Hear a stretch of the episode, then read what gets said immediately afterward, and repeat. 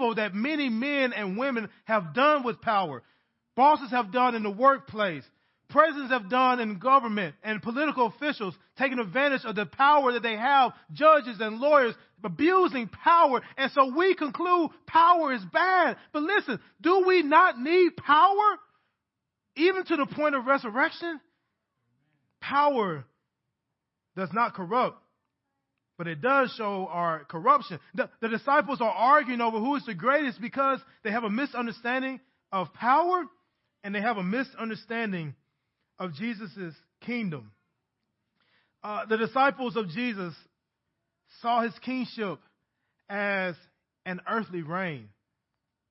Israel is currently under the oppressive rule of Rome, and the people are looking for a deliverer, a, a redeemer, a king that would come and take back their freedom and rescue them from the Roman kingdom. They were looking for a Messiah, but not a spiritual Messiah. Not someone that would just save us from our sins. We need someone that will set us free here on earth. Not a divine king from the Davidic covenant, but a political puppet from their political convictions. This is why every time Jesus prophesied his death, the disciples dismissed it. This is why Jesus rebuked Peter's attempt to convince him of an alternate route towards redemption. Remember when Jesus was asked by Pilate, Are you the king of the Jews? Jesus' response was, My kingdom is not of this world. If, if my kingdom were of this world, my servants would be fighting, that I might not be delivered over to the Jews, but my kingdom is not from the world.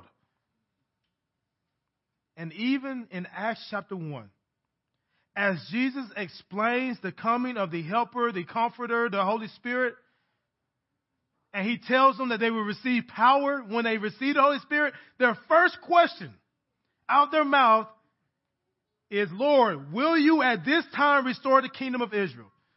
Y'all, Jesus has died and is about to go to heaven. They still don't get it.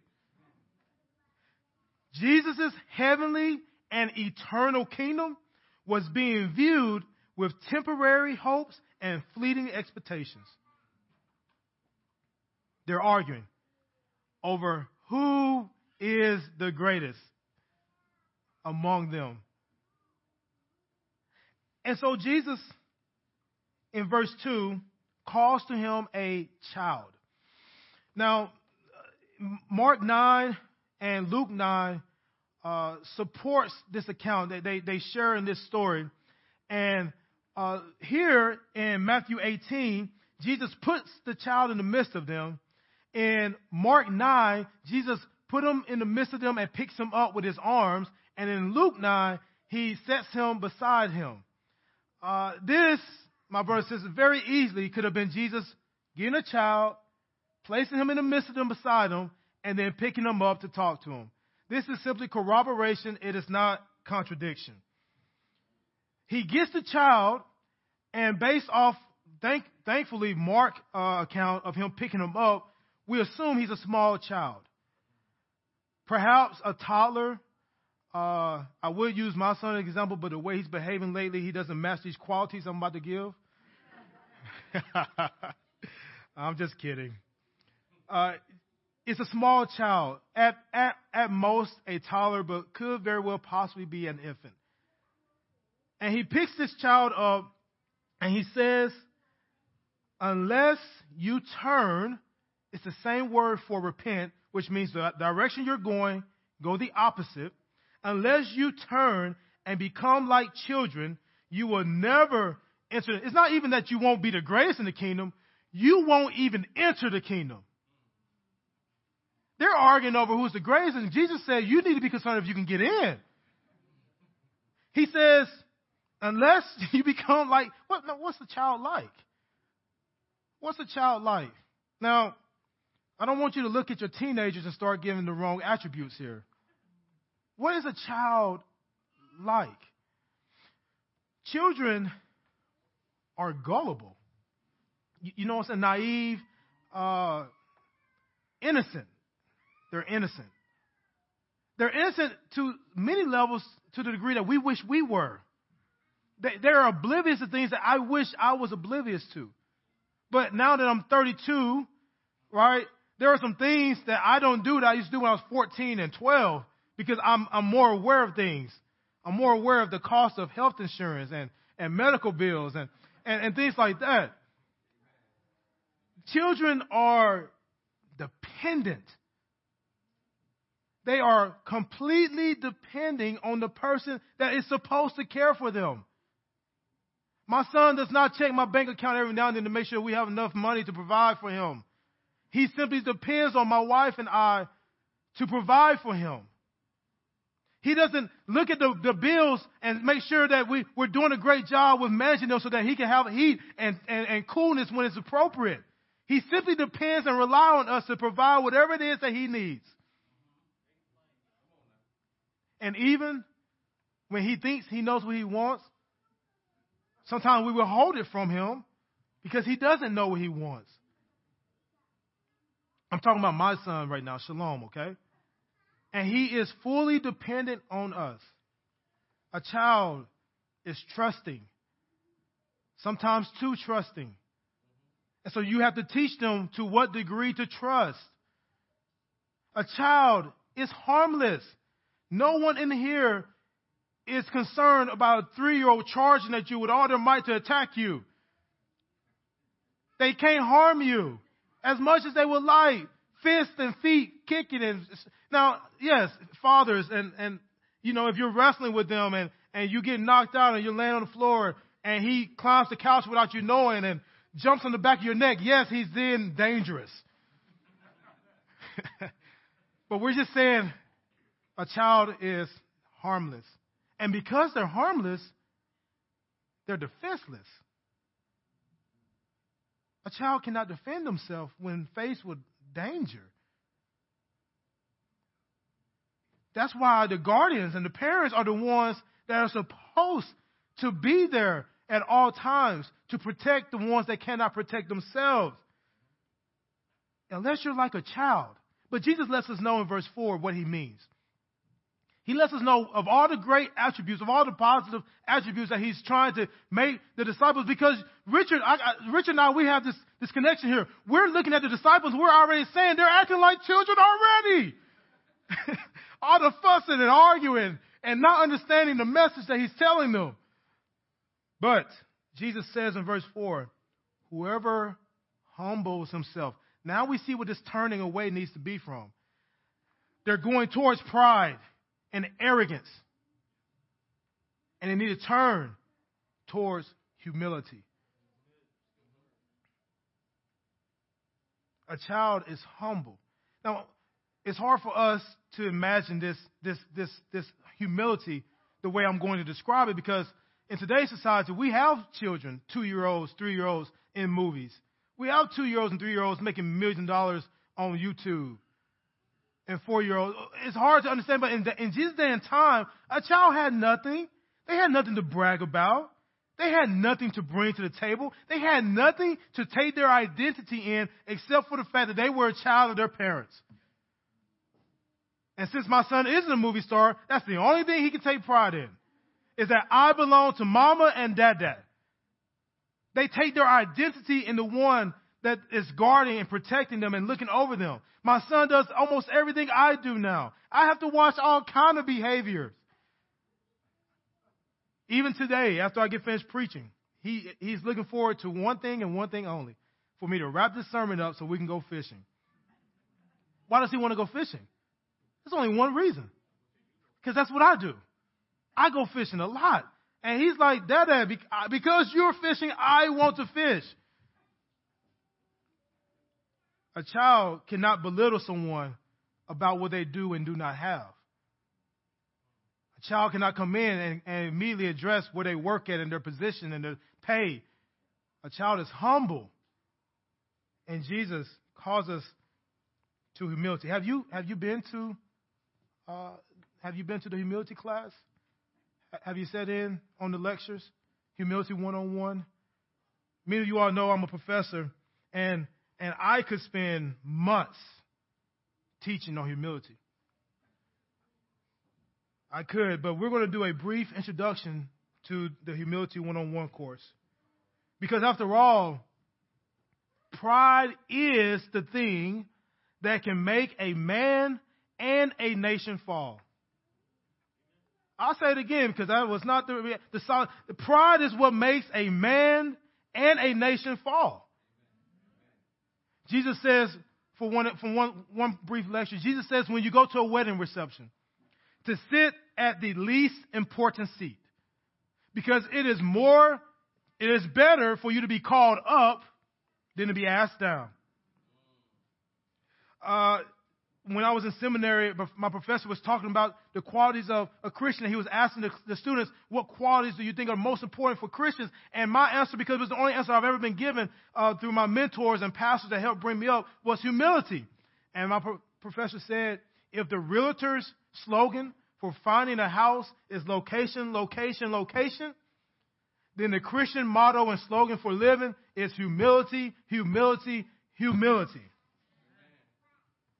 Have you been to the Humility 101 class? C.S. Lewis stated that humility is not thinking less of yourself, it's thinking of yourself less. It's not thinking less of yourself. You need to have the right view of yourself. The Bible says that no man ought to think of himself higher than he ought to be, but the, that also is understood that you shouldn't think yourself lower than you ought to be. After all, you are made in the image of God. Jesus is a great example of not thinking less of yourself, but thinking of yourself less. In John 13, the Bible says Jesus knew exactly who he was. He knew that he was from God, and he knew he was going back to God. And yet, his focus was on his disciples, not on himself. Jesus knew in John 13 that he had all power from God, and yet his focus was not on abusing that power, but to use that power to wash to wash feet. Humility 101. Philippians 2 5 says, Have this mind among yourselves, which is yours in Christ Jesus. And that is, Jesus, who was in the form of God, and even though he was God, did not count equality with God something to grasp. But he emptied himself by taking the form of a servant, being born in the likeness of man and being found in human form, he humbled himself by becoming obedient to the point of death, even the worst death, death on a cross. Jesus displays the pride of the Pharisees and the meekness of the sinners in a parable in Luke 18, where the Pharisee comes into the temple and his prayer is very simple. He looks up to heaven and says, Lord, I thank you. I'm not like the sinners and I'm not like the tax collectors. And then the tax collector who is in the temple has a little bit more complicated prayer. He, he looks down to the ground because he's not worthy to look up towards heaven. He rips his garment and he beats his chest and he simply says, Lord, I am a sinner. And you know what Jesus' uh, ending of that parable is? It says this For everyone who exalts himself will be humbled. But the one who humbles himself will be exalted. Jesus tells them they need to humble themselves like children. And then he goes on talking, and he says in verse 5 Whoever receives one such child in my name receives me. And then verse 6 But whoever calls one of these little ones who believe in me to sin, it would be better for him to have a great millstone fastened around his neck and to be thrown in the depth of the sea. Now, I've seen a lot of Christian tattoos. I have not seen that Bible verse tattooed on anybody's arm or shoulder. Jesus is, he's been talking about children, and he's been using them as an example of, of humility. And he goes from children to little ones in your English Bible. And that is because even though the, the Greek words are interchangeable, there are two different Greek words he's using. And I believe that it is to emphasize the fact that he's no longer talking about the children we were thinking about. At this point, he's not talking about children, he's talking about the little ones who believe in him. He's talking about the children of the faith. I, I think you can see this in verse 6, verse 10, and, and verse 14. He goes from using child, or the Greek word paidion, to little ones, mikros or micros.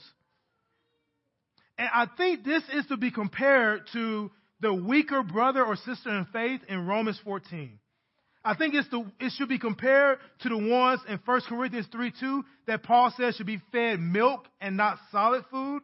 Or Hebrews 5:12 when the author is frustrated because they should be teachers, they should be more mature, but instead they need milk and not solid food. Jesus is now talking about those that are infants of the faith and he says this. If you're causing them to stumble, it will be better for you to experience a Roman style execution. One of which is having a rock tied to you and being thrown in the river or ocean or wherever you're at lake. Now, now, in, in regards to these little ones of the faith, to these infant, the weaker brother or sister, they should do what 1 Peter chapter 2 verse 2 says. Like newborn infants, long for the pure spiritual milk, that by it you may grow up into salvation. They should seek to continue to grow up in salvation. But what about the stronger brothers and sisters? Well, let me make something clear. Paul makes something very clear in Romans 14 that you can be a stronger brother or sister in one area of the faith and a weaker brother or sister in another area. You, you could believe that Christians can eat anything, and that would be the stronger view. And yet, you may believe Christians cannot drink alcohol. That would be the weaker view. And you know what Paul says for us? That when you are the stronger, you're supposed to become like the weaker. If I have a brother or sister that doesn't think that I should have statues or images uh, of, a, of, a, uh, of a, another god or whatever in my house for decoration, then when they come over, it is not hanging up in my house. I don't have it in my house anyway, but if I have a brother or sister that think that Christians should not drink alcohol, then around them, I do not drink alcohol. And this goes on and on when we're talking about non essentials. This goes on and on when we're talking about non essentials. That means unless the Bible says yes or no to it, and it is clear in Scripture, then we're not supposed to argue about it. I'm still in Romans 14. Paul says that to uh, tells us to become all things to all people. And in their case, the weaker brothers and sisters, we do not tempt them. We do not cause them to stumble. In that day and time, the biggest, I think one of the biggest uh, issues was eating certain meats. Because a lot of the meat was offered up to idol gods before it was cooked.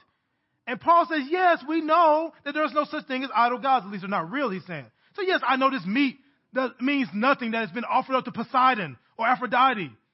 Yes, I know that. But guess what? Another weaker Christian may think I'm I, I believe in more than one God. If I eat this around them, I won't eat it. Can, that, that gives you an image of what he's talking about there. You do not cause another brother or sister to stumble. Paul says that whatever you do, you do it to the glory of God. I'm still in Romans 14. You do it to please Him. You do it to honor Him. We do not pass judgment on these non-essential decisions. Instead, this is what we do. Paul says in Romans 14, 19, so then, let us pursue what makes for peace and for mutual upbuilding. Do not, for the sake of food, destroy the work of God. Do everything is indeed clean, but it is wrong for anyone to make another stumble by what he eats. Listen, am I free in all things? Yes. And you know what I use my freedom to do? To become a slave to Christ. I use my freedom to restrict my freedom. Can, can I play out in the street whenever I want to? Yes. When my son is with me, do I play in the street? No. Because his boundaries and his limitations are restricted. And it can be harmful for him to try to get to the level of maturity I'm at immediately. He has to work his way to it. And some of us are frustrated with the weaker brother or sister, the younger in the faith, the infant in the faith, faith, because they are not at your level and you forgot it took you 25, 30, 40 years to get there. It took you having a strong support system to get there. I'm almost finished. The faith that you have, Paul says, keep it between yourself and God. So here's here is the simple part of drinking alcohol. Drinking it when it's against your conviction. Paul says. I can go on and on. Let me move on. I'm, I'm, I'm, I'm getting now to the danger of temptations because Paul has already said, I mean, I'm sorry, I'm back in Matthew. Jesus has already said, you do not want to cause one of these little ones to stumble. Can you imagine? Any, any, any of the parents in here, can you imagine someone tripping your child while they was walk, running just to be mean and made them fall? Yeah, it's a problem. I hear that. Uh, what, what, about this? What if that your child was just standing there and they came and pushed them? Can you imagine anyone doing anything that will cause harm to your child? Parents? I've seen what mother bears can do. Have you seen what a mother human can do? Now imagine what that means to God for you to cause one of his children to be in danger, to stumble, to fall into temptation. Woe to that person. Jesus says, Woe to that person. Temptation is necessary, he said, but woe to the, to the one it comes from. And so there's two dangers of temptations in this passage that we have to look at before we, before we finish. One is the temptation that you may give to others, the, the temptation you may cause to others. I know we live in society where it's my body, I can dress how I want to, it's, it's my mouth, I can say what I want to, and I know that people are getting a little tense already as I'm saying that. But the Bible does not say that you think about you, yourself and your freedom first. It says you think about others first. And whether you like it or not, that's what it says. And it says it is better to face a Roman execution than to be someone intentionally causing others to stumble. But here's the other thing. There are so many Christians out here that are living a nominal Christian faith. It, are, it are so many Christians that are being hypocritical. It is because of you, the Bible says, it is because of the followers of Yahweh that his name is blasphemed. It's not because of the sinners. We keep naming all these other groups of people that we disagree with their lifestyles, and we keep naming them as the reason that America looks the way they look, and we and you forget that Christians aren't doing their part. Christians don't look like Christians, but you expect non-believers to look like Christians. Christians expect everyone to act like Christians except themselves. I'm sorry. I'm sorry. Then the second thing, the second temptation, warning of temptation, is the temptation you're facing yourself. And, listen, Jesus isn't saying, oh, my, oh man, I, I, almost made Richard stumble. Let me jump in the river with a log tied, I mean, a block tied to me. That's not what Jesus is saying. But he is saying that you need to be aware of the extreme uh, punishment that can come from doing so. And so then he says this listen, if you have temptations in your life, if your hand is the reason you're, you're, you're, you're, you're sinning because you keep stealing stuff, he says better to cut it off. If your eyes keep causing you to cheat on tests or lust after women, it's better to pluck it out. But uh, again, he's not saying that you need to literally do these things. Because why? I can cut my hand off and I'm still jealous of what other people have. I can pluck my eyes out and I still lust after women. There's a heart issue that's at, that's at hand here. And no matter what, what all you cut off, your heart, you can't cut out. Your mind, you can't destroy and cut out. So he's not, he's just letting you know the seriousness. He's letting you know how radical you should be against fighting temptation. So listen, no, you shouldn't cut your hand off. But there's some friends you need to cut out your life. You shouldn't cut your eyes out, but there's some TV shows you need to cut out your life. There's some parties you need to stop going to. There's some celebrations you need to stop attending. Christians are too comfortable being in the presence of sin. The Bible is very clear. And, and listen, in today's society, This sermon is extremely radical. I, I get it. I get it. But this is this is very light compared to what Jesus was telling us to do. Christians, listen, if, if I said in this in this back door I have 40 snakes that I'm going to release in five minutes, the people that are terrified of snakes, they're not going to wait till four minutes or three minutes. They're gone right now. And maybe they're in their car. And maybe we see dust flying out of the parking lot. Why? Because they want no part in that. There are some things in your life that have made you say, Keep, get that as far away from me as possible. Or there are some things in your life that you got up and ran as way as far as possible. I did a joke on my junior counselors three, uh, two summers ago. Uh, we was at Tigers for Tomorrow. They have tigers and bears and lions and even a liger. They have all these big animals.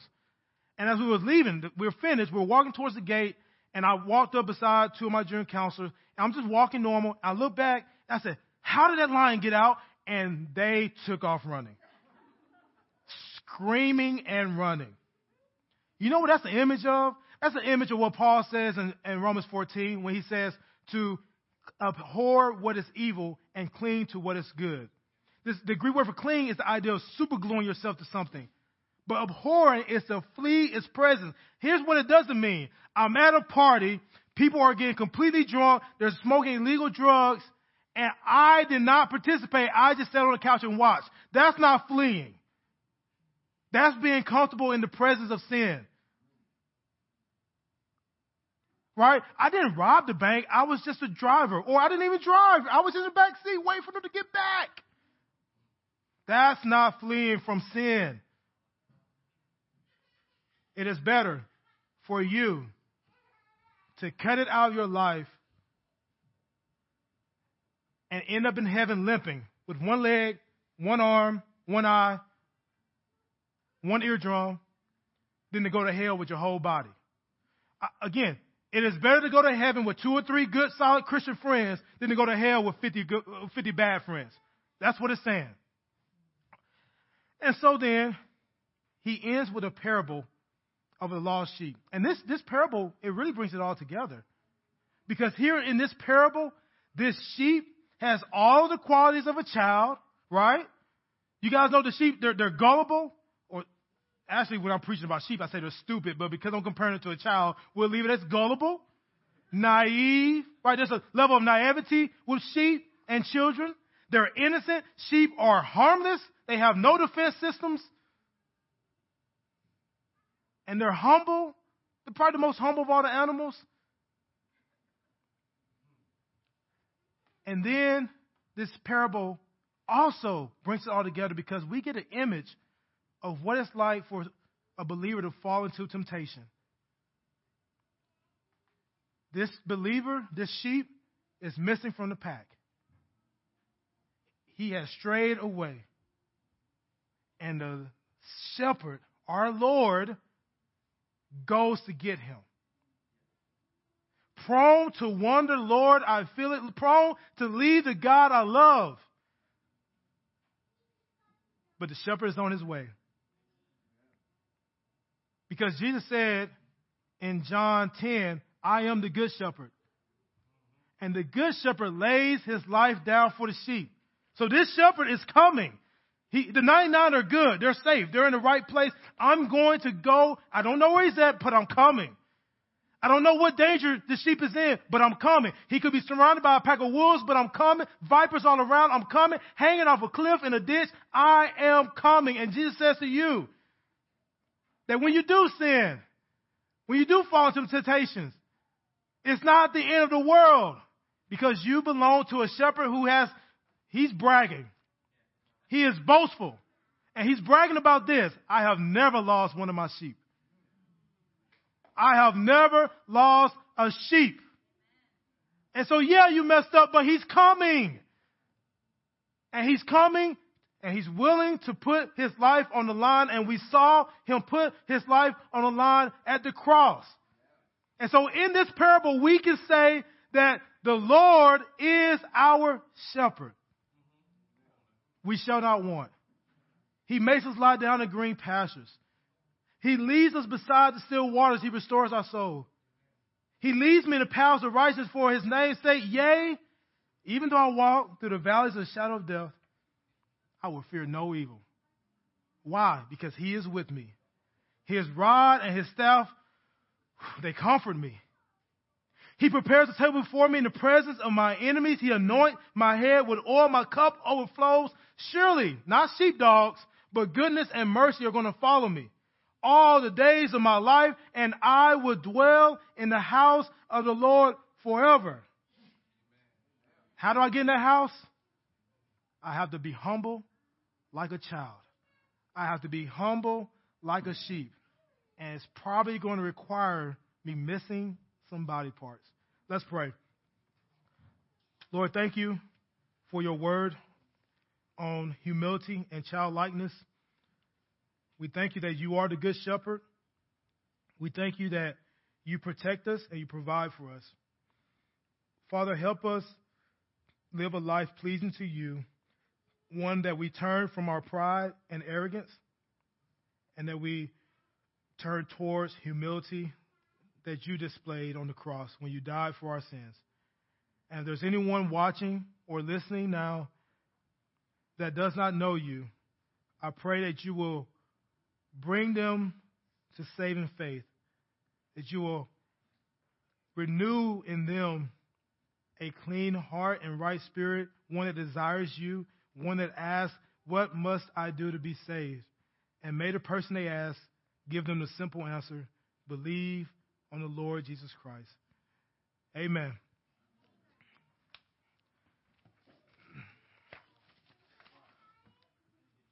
All right.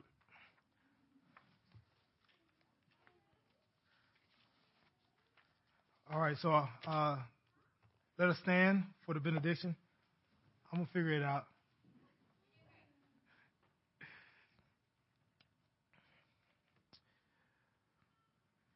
May the grace of God and the sweet communion of his of the Holy Spirit be with you now and forevermore. Till we meet again. Amen.